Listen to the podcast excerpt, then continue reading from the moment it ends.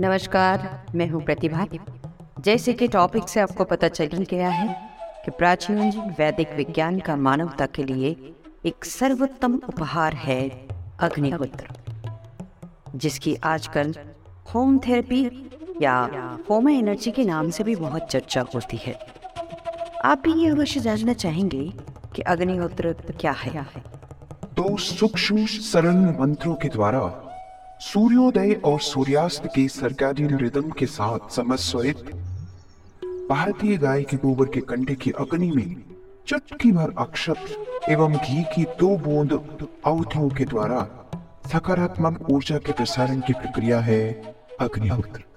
सनातन काल से ही हमारे देश में यज्ञ की परंपरा रही है। बाद में कुछ सालों तक लोग इसे मात्र कर्म कांड मानते रहे हैं। लेकिन आधुनिक रिसर्च और पुणे के जीवाणु वैज्ञानिकों की शोध से भी पता चला है कि अग्निहोत्र मस्तिष्क की कोशिकाओं को नवीनीकृत करता है तथा इससे निकलने वाली गैसों में शरीर की रोग प्रतिकारक शक्ति बढ़ाने की एवं रोगाणुओं को निष्क्रिय करने की अद्भुत क्षमता है।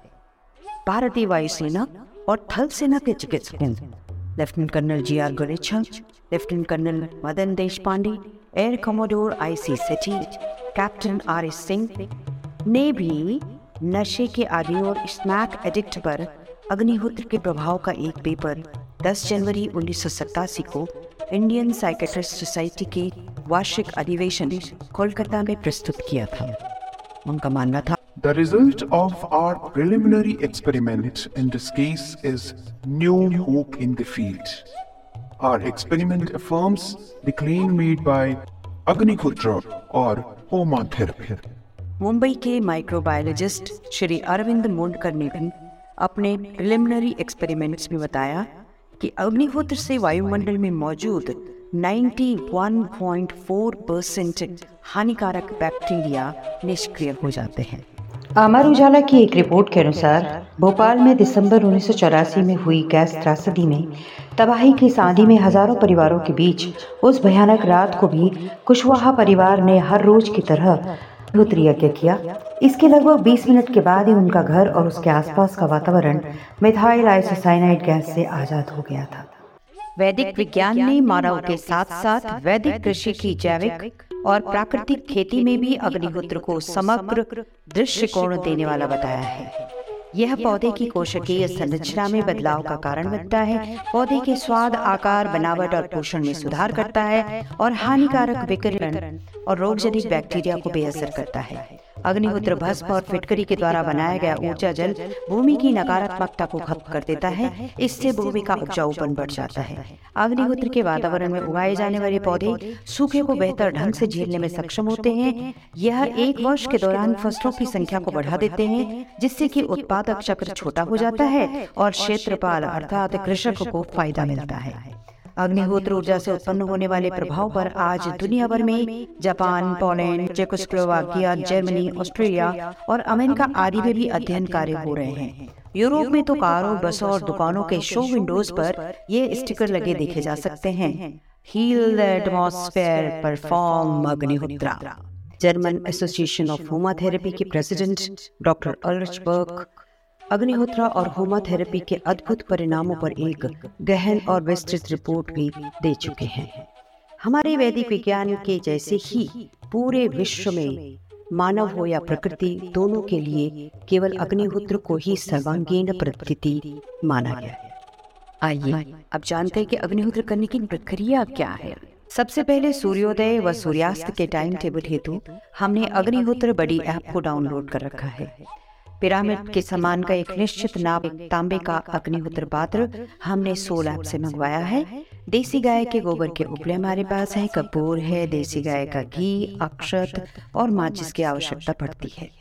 अग्निहोत्र में सबसे ज़रूरी है समय का ध्यान। इसलिए सूर्योदय और सूर्यास्त से 15 मिनट पहले का अलार्म हमने अग्निहोत्र बड़ी पर लगा रखा है।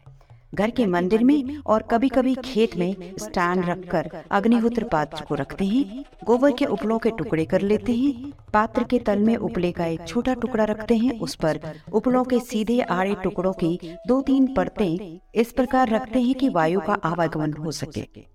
इस अग्निहोत्र यज्ञ की तलस्त रचना तैयार हो जाती है। उसी तरह इस नींव पर उपलों के दूसरे स्तर की रचना करते हैं अग्निहोत्र पात्र के नींव में रखे हुए उपले पर कपूर रख लेते हैं। सूर्योदय और सूर्यास्त से सात मिनट पहले कपूर जला लेते हैं। कपूर जलने के कुछ देर पश्चात निर्धूम अग्नि प्रज्वलित हो जाती है। आहुति के लिए दो चुटकी चावल में दो बूंद देसी गाय का घी मिलाकर अक्षता तैयार कर लेते हैं। सूर्योदय अथवा सूर्यास्त का समय होते ही उसी मिनट पर हम इन मंत्रोच्चार के साथ आहुति देते हैं। सूर्योदय के समय सूर्याय सूर्याय नमः प्रजापतये स्व प्रजापतये इदन्नमव अग्नये स्वाहा अग्नये इदन्नमव प्रजापतये स्वाहा प्रजापतये इस दौरान हम अपनी रीढ़ की हड्डी को सीधा रखकर आहुति देते हैं, शांत रहकर अग्नि का निरीक्षण करते हैं। इस दुनिया में हमें सात रंग दिखाई देते हैं, जो कि या तो सूर्य से निकलते हैं या फिर अग्निहोत्र करने से, क्योंकि अग्निहोत्र हमारे बीच में थोड़ी सी दूरी होती है, इसलिए ये सातों रंग हमें आसानी से मिल जाते हैं, जिनसे हमारे शरीर में सातों ऊर्जा चक्रों को शक्ति मिलती है। हमारे शरीर के साथ साथ पूरी प्रकृति में भी रंगों का संतुलन बहुत ज़रूरी है। हम अग्निहोत्र की से निकलने वाली ऊर्जा से प्रार्थना करते हैं। कि अग्निहोत्र की सकारात्मक ऊर्जा आप मुझमें मेरे परिवार में मेरे घर आँगन और आसपास के क्षेत्र में अच्छे स्वास्थ्य एवं सकारात्मकता का आवंटन है। मैं आपकी इस सकारात्मक ऊर्जा के लिए आभारी हूँ। पुनः इस प्रक्रिया को करने से पहले राख को अग्निहोत्र पात्र से अलग करके हम घड़े में भर लेते हैं और फिर से उपरों की रचना करते हुए अग्निहोत्र करते हैं। ये राख अत्यंत मूल्यवान औषधि है। इस अग्निहोत्र भस्म से ऊर्जा जल कैसे और क्यों बनाना है इसकी वीडियो भी इसी चैनल पर उपलब्ध है। आपसे निवेदन है कि चैनल को सब्सक्राइब कर दीजिएगा ताकि नोटिफिकेशन आप तक पहुँच जाए। वेदों में कहा गया है कि इस यज्ञ को पुरुषों और महिलाओं दोनों द्वारा अनिवार्य रूप से किया जाना चाहिए। एक गुजारिश है आपसे, ऊर्ध्वमुखी अग्निहोत्र ऊर्जा का अनुभव अवश्य लें। एक बार अग्निहोत्र करके तो देखें।